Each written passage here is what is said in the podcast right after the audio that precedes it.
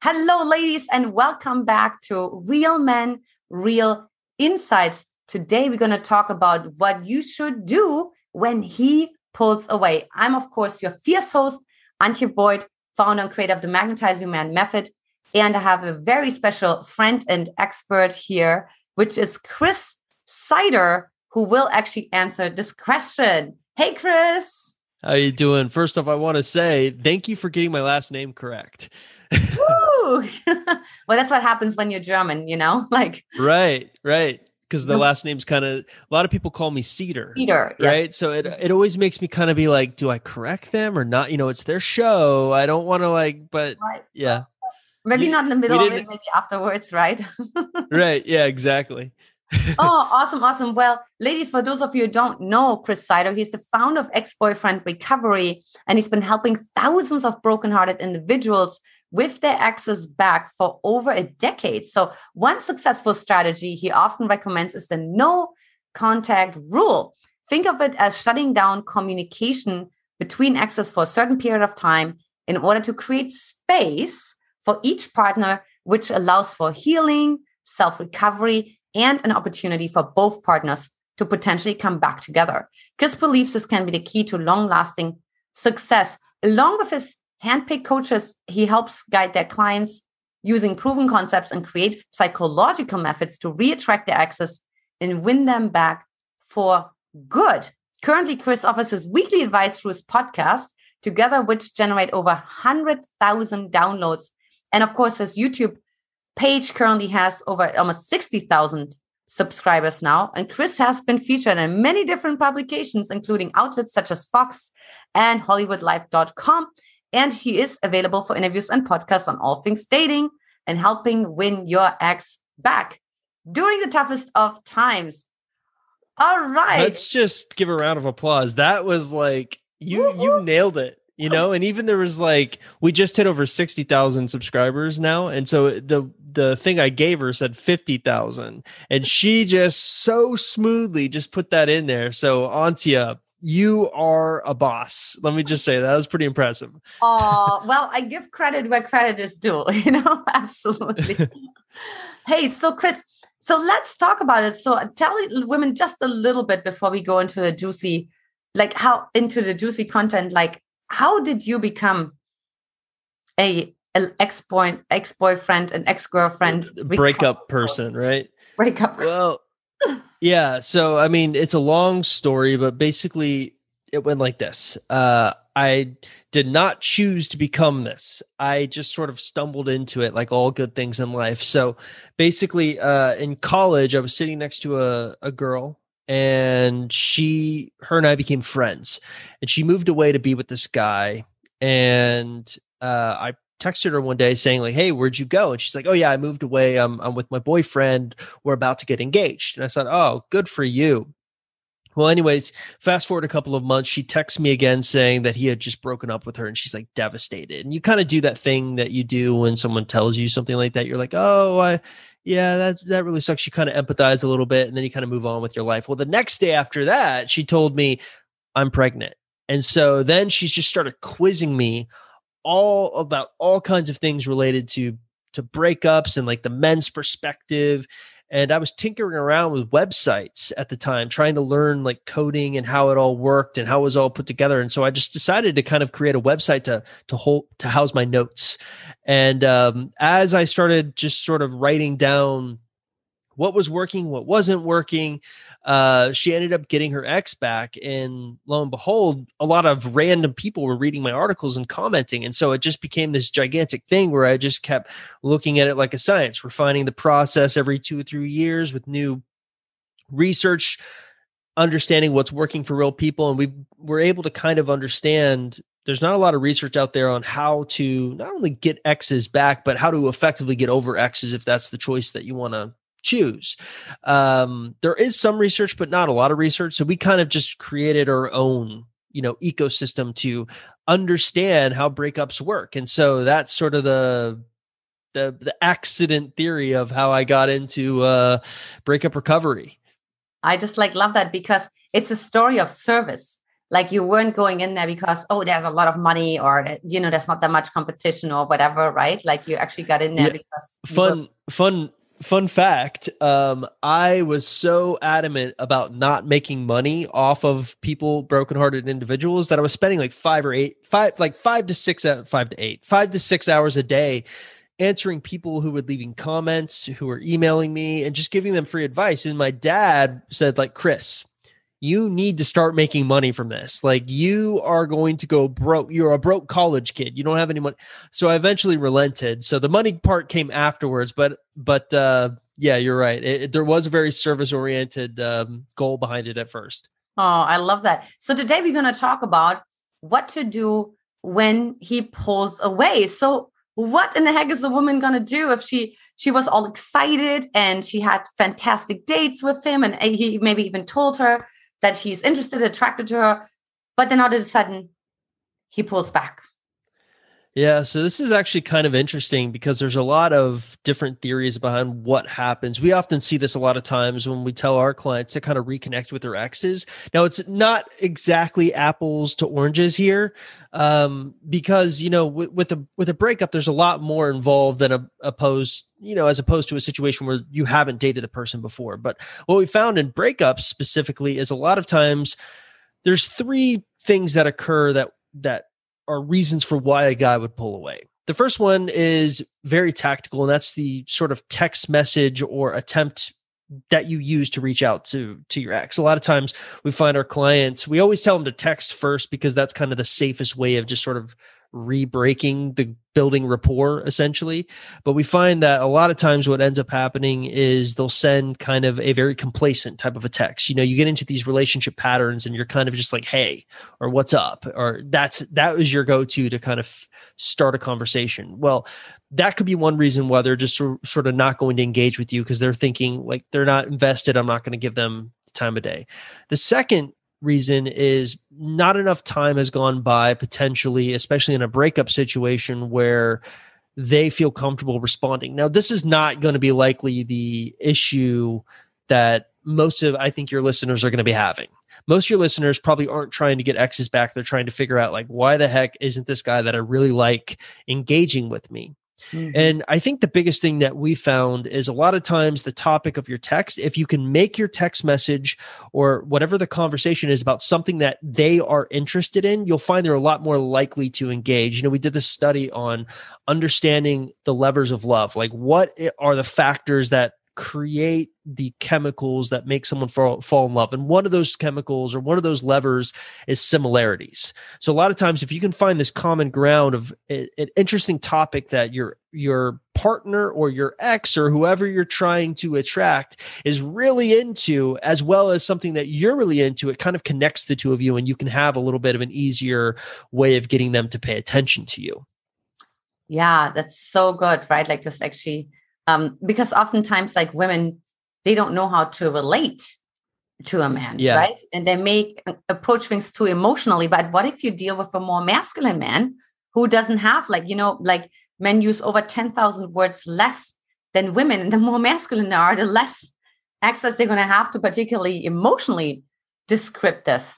Um, yeah. Right. Well, Well, so what's also interesting is uh, as you were talking and talking about how men aren't very, I don't know if you actually said this, but it's almost implied they're not as good at words as women are. You know, they're not as good at maybe getting their emotions out as, mm-hmm. as women are. Mm-hmm. Um, one of the things that we found a lot of success with actually has nothing to do with your initial conversations with the person you're talking to, but rather the sphere of influence. Now, I, I kind of came up with this conflict, uh, this concept that revolves around exes, but I, I, th- I think it applies to all people. We all surround ourselves with individuals who opinions that we care about a lot. So sometimes this can be friends, sometimes this can be family. Sometimes this can be like a coworker. And there's always kind of a different variation of the sphere of influence. But basically the people that your partner surrounds themselves with, if you can get them to be saying nice things about you to your partner, it works really well. And if you think about it, it makes sense because like from a sales perspective, a lot of times you're a lot more likely to trust the opinion of a friend saying like, I got this shirt. This is like the best shirt ever versus like me coming on a YouTube ad or a T V saying like, buy this shirt, you know, like you're going to trust your friend a lot more. And this is kind of like this ninja tactic that a lot of people don't know about. Mm, so it's a, it's a little sneaky, right? It's like, my friend does that sometimes. She's like, can you just tell this guy, you know what I mean? Like a little bit more about my business and what I do and all that. I was like, no, no, no, no. But it's like, it's a, it's a good idea, right? So what, what else can a woman do when, and maybe also like what she shouldn't do, because like, she's probably done a lot of things she shouldn't do. And yeah. That's why she's watching this video right now.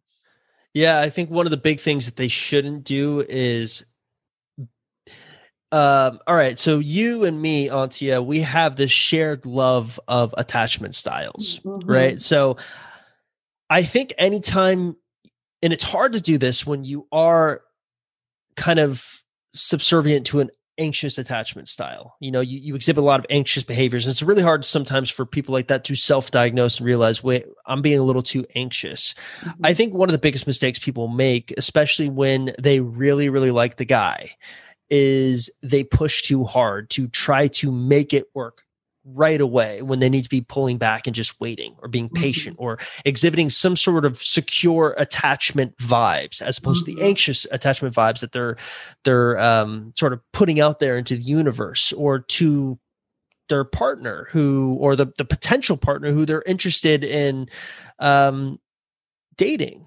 You know, so I think that's pretty much the big issue we see all around. And I'm pretty sure you probably see this with your clients as well, right?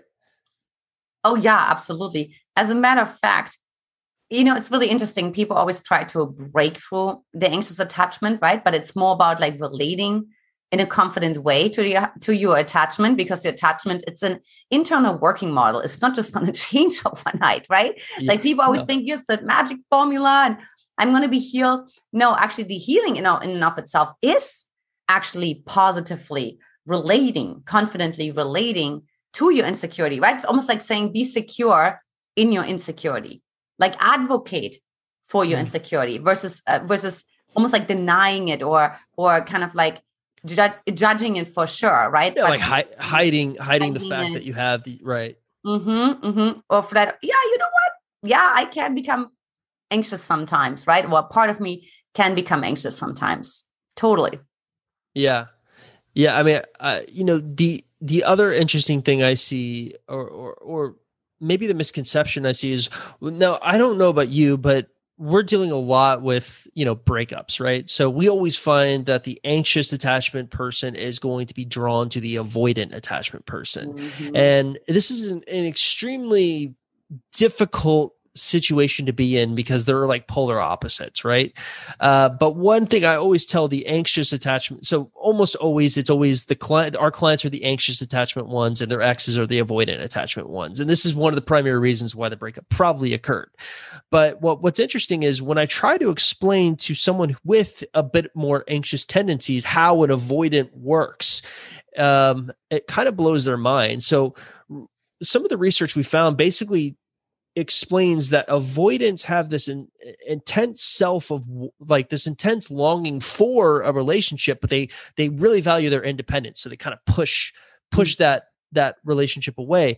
And what's interesting is when you look at when an avoidant would potentially miss someone, uh, it's usually not until they feel safe, and they only feel safe when they think the anxious person has moved on.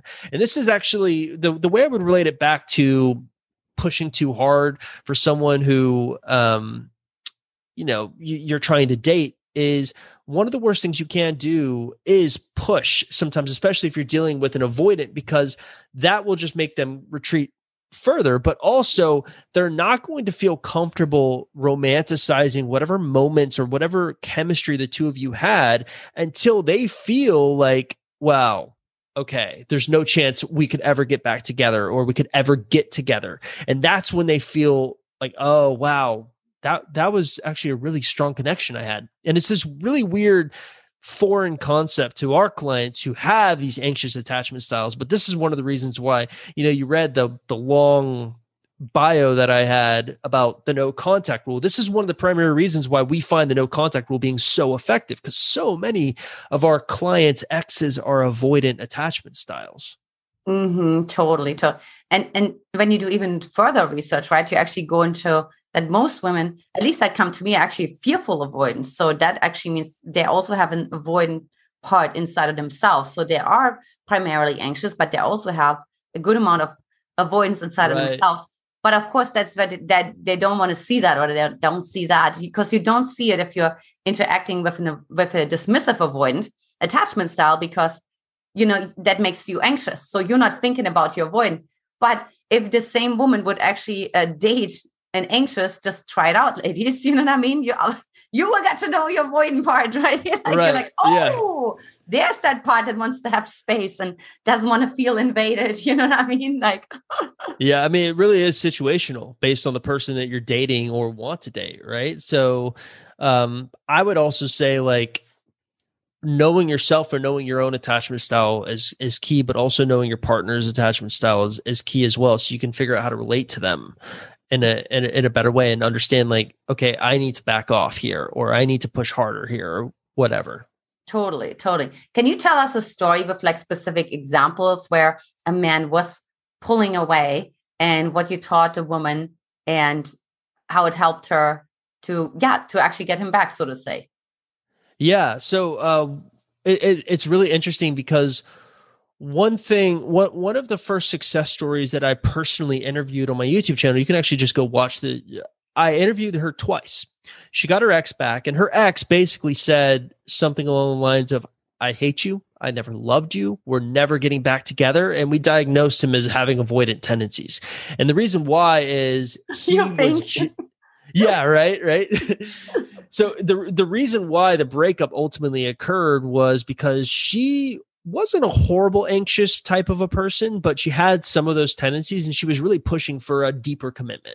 Mm. And so we advised her to do a no contact rule. And we also told her and, and kind of explained to her, like, look, the point, everyone thinks the no contact rule, because the no contact rule, it's basically this period of time where you're going to ignore your ex, no matter the situation. There's a few discrepancies there, but we're just going to use a general, we'll just use her situation. You're ignoring them for anywhere between twenty-one to forty-five days. Now this all, this helps with those avoidant tendencies, but that's not the entire point of it. The entire point of it is a lot of times people think that no contact is something that you can use to make your ex miss you or make this person miss you. We found that the people who went into it with that intent had the opposite results. The people who went into it with the intent of outgrowing their ex, not being so reliant on them, being more secure, they tended to get those like, oh, I miss you. So we we kind of explained to her like, hey, this is what we think you should be doing during no contact. We kind of explained this holy trinity idea that we have called health, wealth, relationships. And you're trying to get all three in balance. So like health, you know, maybe you felt like you were not eating the proper diet and it made you feel bad about yourself. Well, this is an opportunity to fix that. Wealth, you know, maybe you were not trying your hardest to work. Well, this is an opportunity to fix that. And just by doing those two things, you'll notice your relationship aspect of friends, family start to gravitate towards you more. And it just becomes this domino effect. We really got her to focus on that during no contact. And lo and behold, he shows up at her house one day, knock, knock, knock. I want you back. Now, what's interesting is I said I interviewed her twice. He broke up with her again. So here's what happened. She got him back. Then he proposed to her. And then after he proposed to her, broke up with her again, because that independence, you know, that he, all of a sudden that's become super threatened. So, I mean, they, they maybe lasted like a couple of months of being engaged, but he just couldn't take it. So we just said, hey, this isn't anything abnormal. We, this is a pattern for his. So we just said, do the same thing over again, but we want you to date someone new now. And so him seeing her date someone new triggered that avoidant side, where he was like, okay, well, now I feel comfortable missing her. And then he came begging for her back again, but she didn't want him back. So there, there's your story. Yeah, no, I actually love that, because what you said, right, it was such a dysfunctional pattern that, like, you know, that was actually her healing. That's actually, right. the, that's why I love this story, is because that's actually what you really want. That's what, that's what all women really want. They really want to heal. They want to feel the peace, right? But I think that's going to happen when they're getting into a relationship. But maybe they need to actually heal first by actually not wanting.